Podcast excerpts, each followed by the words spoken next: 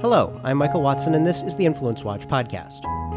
We all want honest, free, and fair elections in which it is easy to vote and hard to cheat. In theory, at least. As state legislatures across the country consider legislation to restore the normal legal processes for election administration after the emergency changes made in 2020, the federal Congress is still pondering H.R. 1S1, legislation to override essentially all state level election administration regulations. Joining me to discuss where the legislative debates at the federal and state levels over election procedures stand is Jason Snead, Executive Director of the Honest Elections Project. Uh, before we begin, Jason, can you give us some background on yourself and the work you uh, you guys do at Honest Elections Project? Well, certainly, and, and, thanks for having me on today. The Honest Elections Project is a nonpartisan, nonprofit group, and we are dedicated to a simple mission uh, fighting for everyone's right to vote in free and fair elections. And that's an important thing to note here because often we hear a debate um, uh, is, happening in the country where the argument is that there are people who are for voting rights and people who are against them, which I think is is is completely uh, off base. Rather, the debate is about whether or not the right to vote is about more than just the right to cast a ballot, but also a right to have a fair election with clear rules and safeguards that prevent fraud and ensure that every ballot is properly counted. And that's what we're advocating for. And we use um, uh, litigation, we use public advocacy, we engage in policy work at the federal and the state level to advance that very simple uh, bipartisan goal. Um, okay. Uh, so we'll get to the sort of the current legislative debates, but sticking with that background, could you explain what you see as some of the best practices and the the important principles that uh, that underline an effective election administration, uh, a system that gives you uh, that goal of easy to vote, hard to cheat, and fairly tabulated? Well, I think that the the first principle that you have to to think about is the fact that you've got to balance two uh, sometimes competing uh, uh, principles. One being uh, access to the ballot box, and the other being the security of the voting process. And so that really gets to what I was alluding to earlier with the debate that we've got, where you've got one side of the uh, of the political spectrum saying no, it's all about access, and any rule, any safeguard like a voter ID law or anything else that could be um, a, a, barrier to voting has to be stripped away, even if that means that the process as a whole will be less credible. And and and the and they're calling. I mean, in 2018 in the midterm elections, and in 2020, obviously in the presidential election, you know, we had what were I want to say they were hundred year records for turnout they, That's right. They That's were very. Right. They, the turn turnout was exceptionally high, uh, and meanwhile, again, you have the other side who say that there's this crisis of voter participation that requires that we strip away all these safeguards, including in places where the safeguards existed in uh, in 2018 and 2020 with those very high, uh, very high turnouts. That's right. In 2018 and 2020, we saw record levels of turnout and participation. In fact, in those elections, we have set uh, diversity and turnout records, historic levels of participation.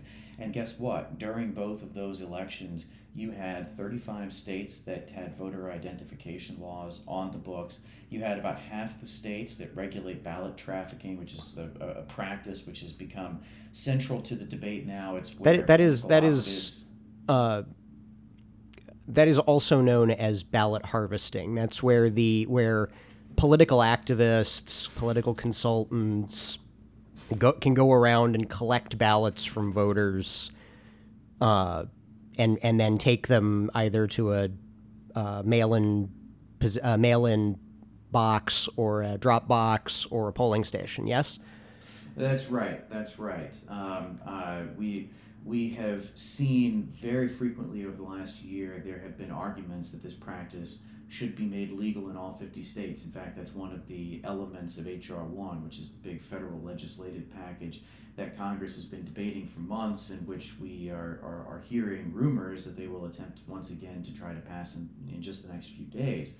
Uh, but at any rate, we've had all of these rules and procedures which have been presented to us by progressives as uh, not just barriers to voting, but actually uh, intentionally discriminatory measures that are designed to suppress the vote. And yet, in election after election, particularly in the states that are supposedly you know, leading the, uh, the charge to restore Jim Crow, uh, we see high turnout, high participation, and high and high turnout and high participation and high turnout and high participation across ethnic groups and socioeconomic class.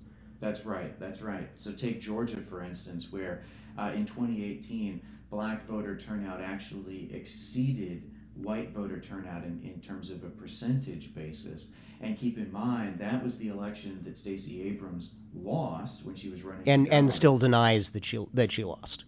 Exactly. She still denies that, and, uh, and, and to this day, in fact, she she maintains that it was stolen through voter suppression.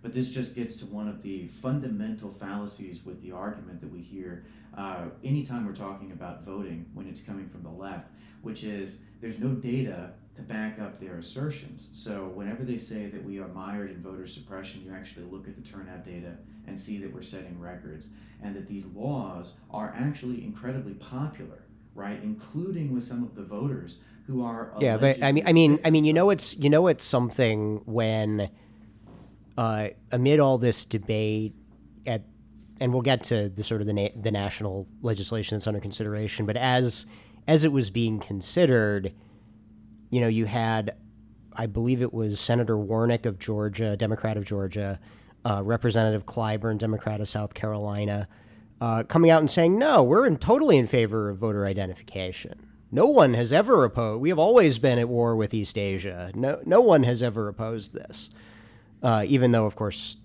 HR one bans it outright. That's right. You you've seen this tremendous shift in the, the, the narrative and the rhetoric about voter ID, but I would caution folks, you know, not not not to believe that too too easily or too readily because oh right because they because they have a they have a like there's a giant asterisk there that it yeah that when they when they are talking about ID they're not talking about like a driving license they're talking they're saying like a utility bill would count. That's right. That's right. When when we're talking about voter ID, we're talking about the gold standard. We're talking about photo ID laws, and we've actually done uh, recent polling. In fact, we, we just got out of the poll uh, out of the field with a poll from our C4 partner HEP Action. 81% of Americans think that you should have to show a photo ID when you cast a ballot. 81%, and that includes overwhelming majorities of every demographic group in the country Democrats, independents, Republicans, black, white, Hispanic. It doesn't matter. This is not a controversial subject. But when the, the left now you know, embraces voter ID, and, and I think the fact that they have utterly failed to make any headway in convincing people that these laws are discriminatory or should be abolished, and that's why they've changed their tune. Um, they're not talking about photo ID. They're always talking about, as you say, the big asterisk, right? It's it's really you can do just about anything. You can use just about anything. We really don't want this, but we don't want to, to have folks just sort of close the door in our faces when we say we're opposed to voter ID because almost everyone is in favor of it. So they just don't want to seem quite as extreme as they really are. Sure. Uh, so, on to the legislation that is under consideration at the national level. Uh, on our podcast, we've discussed HR 1S1, the so called For the People Act, uh, a couple times before. We had uh, Alabama Attorney General Steve Marshall uh, and conservative election lawyer extraordinaire J. Christian Adams on uh, to discuss that legislation. Uh, just for, for those of our listeners who might have missed those episodes, could you give us uh, just sort of a quick, you know, 30 second overview of what it does? And then where it stands in the process right now. Sure. So H.R. 1 is an 800 page bill. Uh, it's called the For the People Act, uh, which anytime you get those sorts of euphemistic names, I, I sort of look at it uh, uh with sidelong glances. Um, at any or, rate, Orwell, it, Orwell would be proud of Congress's titling of bills. Uh, that, that, that he would, that he would. Um, but at any rate, this, uh, this particular piece of legislation would rewrite voting, voting laws across the country um, in all 50 states. It would get rid of voter identification requirements. It would mandate uh, vote trafficking or vote harvesting, as, as, some people call it. It would uh, mandate same day and automatic voter registration. It would it would make substantive changes to the election laws in all 50 states, and it would do it on such compressed timelines that a lot of these requirements would actually be in effect in the 2022 election. And the reason I mention that is because we all saw how chaotic things got particularly during the pandemic primaries last year, but also in the general election as rules were being changed at the last minute procedures were being essentially invented. Yeah, and they and they were and they were being changed. They were being changed on the fly by courts. They were being changed on exactly. the fly by executive officers. And and, and like you know, kind of one way I like to look at HR one S one is it wants to make make your elections California's with the month of trickling in ballots, mail in vote, you know, mass mail in voting on a lackadaisical timeline, uh, not knowing who won for you know potentially weeks at a time uh, as opposed to, say, Florida, uh, which after 2000 totally revamped its election administration. And now, you know, you ask just about anybody that, you know, their, uh, you know, their results are are quick, they're accurate, and you know, with within a, couple hours on election night, you know who's who has uh, carried carried Florida. That's right. You know, Florida has done a 180 in the last 20 years. They've made regular, consistent updates to their voting process, and we saw the benefits of that on election night in 2020 when they processed uh, an unprecedented number of mail-in ballots. Did uh, what a lot of states really struggled to do: declared a, a winner, and then everyone went to bed and that's the way that it really should be in all 50 states. But the I mean, and and in, and and going back, uh, you know, one election further in 2018, the governors and Senate races were really really close. Um, but because Florida's election administration laws are so transparent, because it's you know mail-in voting deadlines are firm, within a couple, you know, obviously there were recounts just because it was close, but you know we knew. You know, we, we knew the state of play I'm pretty sure by the end of election by the end of election week. That's right. Yeah, Florida's Florida's laws are generally uh, quite solid and uh, and better than a lot of other states, particularly in some of these absentee ballot contexts. And like I said, they've they've made regular changes, but you know all of that would be put in danger by the, the sorts of policies that HR one would would impose, particularly when it comes to mail-in voting. Right? I mean, you've mm-hmm. got uh, mandates in there to continue to allow ballots to come in and be counted for days after after an election actually ends, which is part of the reason why some of the states. Uh, that struggled to produce results in 2020 did so because they were allowing ballots to come in after election day and continue to count those. And mm-hmm. sometimes that was a change that was forced by courts uh, at the last minute, which raises, I think, some some quite uh, valid concerns. You know, what if those late ballots that are illegal under state law actually were to make the difference in the presidential? Yeah, right. I mean, it was it was it was it was like Pennsylvania was the one that that that happened because right. you know, Pens- you know. For, fortunately, I guess it wasn't close enough that those late or whatever it was late postmarked ballots that were going to be go before the state supreme court uh, you know, they, they didn't end up making the difference. But again, the fact that we're talking about it suggests that there's a problem here.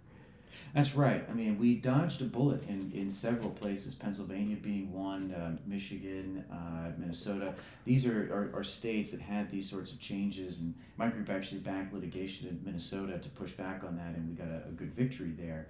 But we, we dodged a bullet, um, uh, and now we're talking about trying to rewrite the laws in all 50 states that make those sorts of close encounters more likely in the future. And I think that that's only going to damage the credibility of, of our elections at a time. And I, and I always, I always really like need to be bolstering it. Right, and I always like to compare, uh, you know, the way that we admit. I mean, the way that we administer them now, and the way that certainly the way that uh, you know uh, Democrats uh, in in the Congress want to bring the California model to the entire country uh, with Great Britain uh, where you know, okay, yeah, they only tend to elect one office at a time, you know, or a handful of offices at a time, but you know, everybody's there in the counting room watching the count and they all count and then when all the votes are counted, the officer, you know, the returning officer appointed by the local authority gets everybody up on a stage and reads out who won. you know, you get the decisive result on the night, uh, compared to you know California with the you know votes trickling in for two weeks. Right. Yeah, I think California lets them come in for 14 days. Very, very different sort of election experience. But look, I mean, when you ask Americans what they want, you know, when, when we, we talked earlier about this fundamental debate between the left and the right about whether you should be making the priority getting rid of, of voting safeguards to make it easier to vote or bolstering safeguards to preserve the, the credibility of the election process we actually see in poll after poll, Americans are overwhelmingly choosing to bolster safeguards. In fact, it's a three to one margin, so it's not even close. And so when when we see these sorts of, of, of, polling results, we see the unpopularity of vote trafficking, we see the overwhelming popularity of voter ID. We see what the American people want. They want elections they can trust with safeguards that detect and deter fraud. And that's what we really should be delivering. And that's what a lot of states have been doing. They've been passing reforms that make it easier to vote and harder to cheat. And they're getting pilloried from, from the left for that. And it's all part of this process to, to gin up, to agitate, and to drive people to try to support passage of these really extreme federal uh, bills like H.R. 1 or H.R. 4 that would rewrite the rules, weaken these safeguards, and I think do uh, great harm to that, our, our that's a that's a good segue. Uh, HR four, what the what is called in Congress the John Lewis Act. What would that legislation do? How does it differ from HR one, uh, and why is it still problematic? Yeah, so we, we talked uh, a little bit about HR one. That's sort of plan A to get at the various state laws that impose safeguards that the left does not like. Well, Plan B, the backup plan, is H.R. 4, the John Lewis Voting Rights Advancement Act. And I think that we're going to be hearing a lot more about this in coming days as, as Congress starts to pivot away from H.R. 1 to either a hybrid of these two bills or to H.R. 4. And what this bill does is, is resurrect a practice that's called preclearance, which was instituted in 1965 with the Voting Rights Act that went into states that had real, honest to God Jim Crow laws on the books. You know, this is this is the this the this yeah this this was about like breaking up poll taxes and right allow, exactly. allowing African Americans in places like Mississippi, Alabama, Georgia to to be able to register to vote. That's right, exactly, and, so and to and to cast ballots free of intimidation. Exactly. You know, you you you you've got you've got a, a, a, civil rights movement that is pushing back against you know 90 years 100 years of disenfranchisement and truly racist laws backed up by threats of violence trying to prevent uh, black americans from casting ballots so congress steps in and says we're going to we're going to impose new requirements on any state that has uh, very low turnout and has things like poll taxes or literacy tests on the books. It's called pre-clearance, and that means that any changes that you make to your voting laws, you have to go to the federal government and ask permission for those laws to go into effect. Well, that was continued. It was originally an emergency law that was put into place for five years, recognizing the severe problem that they were confronting. Uh, that law was put into place for five years. It was renewed in successive Congresses. Ultimately, preclearance was struck down by the Supreme Court in 2013 in a, in a case called Shelby County.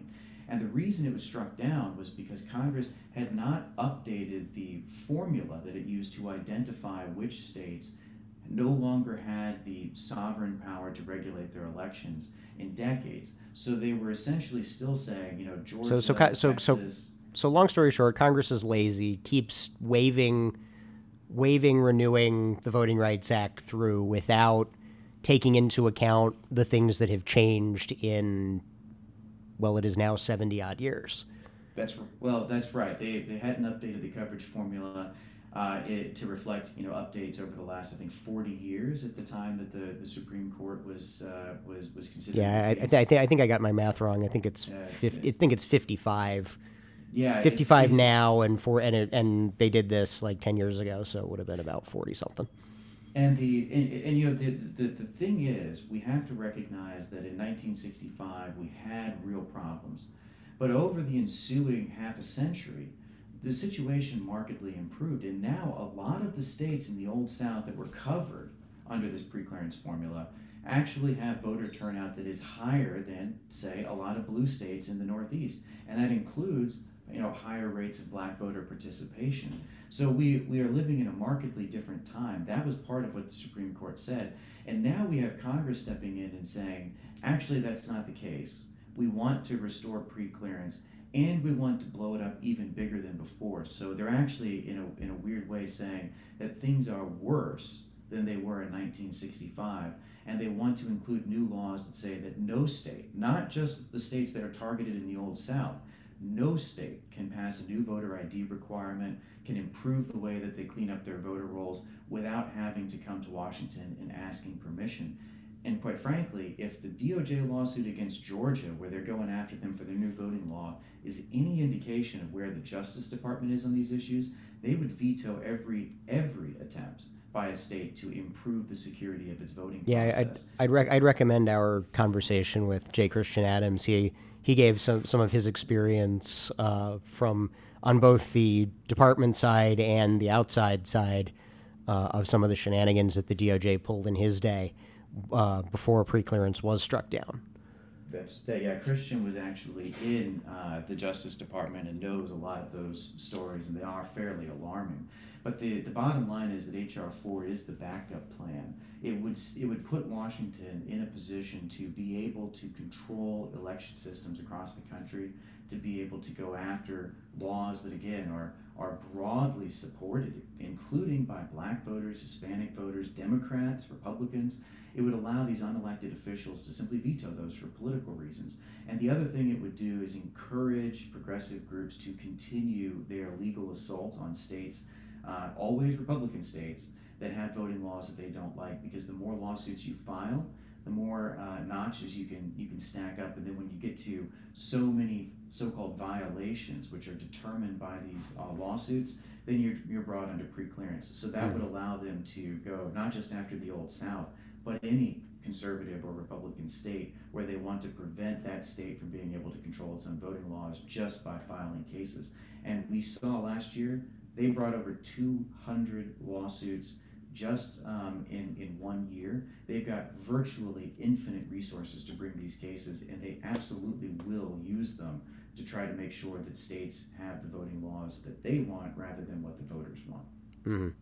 So, uh, I guess one last thing, one last topic before we break. Uh, obviously, as this has been going on at the national level, states have been uh, debating uh, have been debating their laws. I mean, we've seen, we uh, you mentioned uh, Georgia's legislation uh, that passed earlier this year.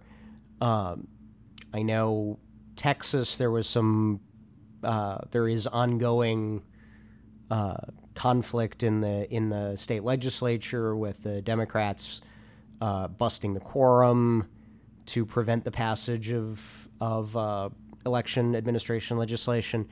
Uh, what sort of what sort of reforms are states proposing, and uh, kind of where are we where are we there? Well, we've seen a tremendous burst of energy for election reform in a number of states, and and states like Georgia, Florida, Texas, they've really led the way. They've also, of course, caught the most flack from the left. But as they say, you know, if you're if you're if you're taking fire, it's because you're over the target. And I think that what you see in their laws is exactly what we ought to see in every state you know, they're bringing voter ID to absentee ballots. So all you have to do is write a driver's license number or, or the last four of your social or the ID number from a free state ID, which is an important thing to note here. These are free forms of ID for anyone who needs them. And that's all you have to do to comply with that requirement. That's an objective standard because then uh, election officials are reading a driver's license number rather than what they're usually doing, which is comparing signatures, which is a much more subjective and uh, error-prone process, and ballots can be rejected erroneously. So we're improving the voting process with voter ID for absentee ballots, strengthening protections against organized political vote trafficking. We're protecting the sanctity of voters who are waiting in line by ensuring the groups can't come and give them, you know, food, things of value, and then also get around anti-electioneering laws, which are pretty right. common in the United States. But but that's what we've seen in places like Florida and Georgia. These attempts to engage with voters and try to push them to vote for particular um, uh, uh, folks while they're waiting in line. These are the sorts of reforms that we're seeing in lots of states, And I think part of the reason that you see these histrionic type attacks, you know, saying these are Jim Crow voting restrictions, is because they're so reasonable, they're so popular, and they're, they're when they're put into effect, voters are going to realize all of this complaining is really about nothing at all.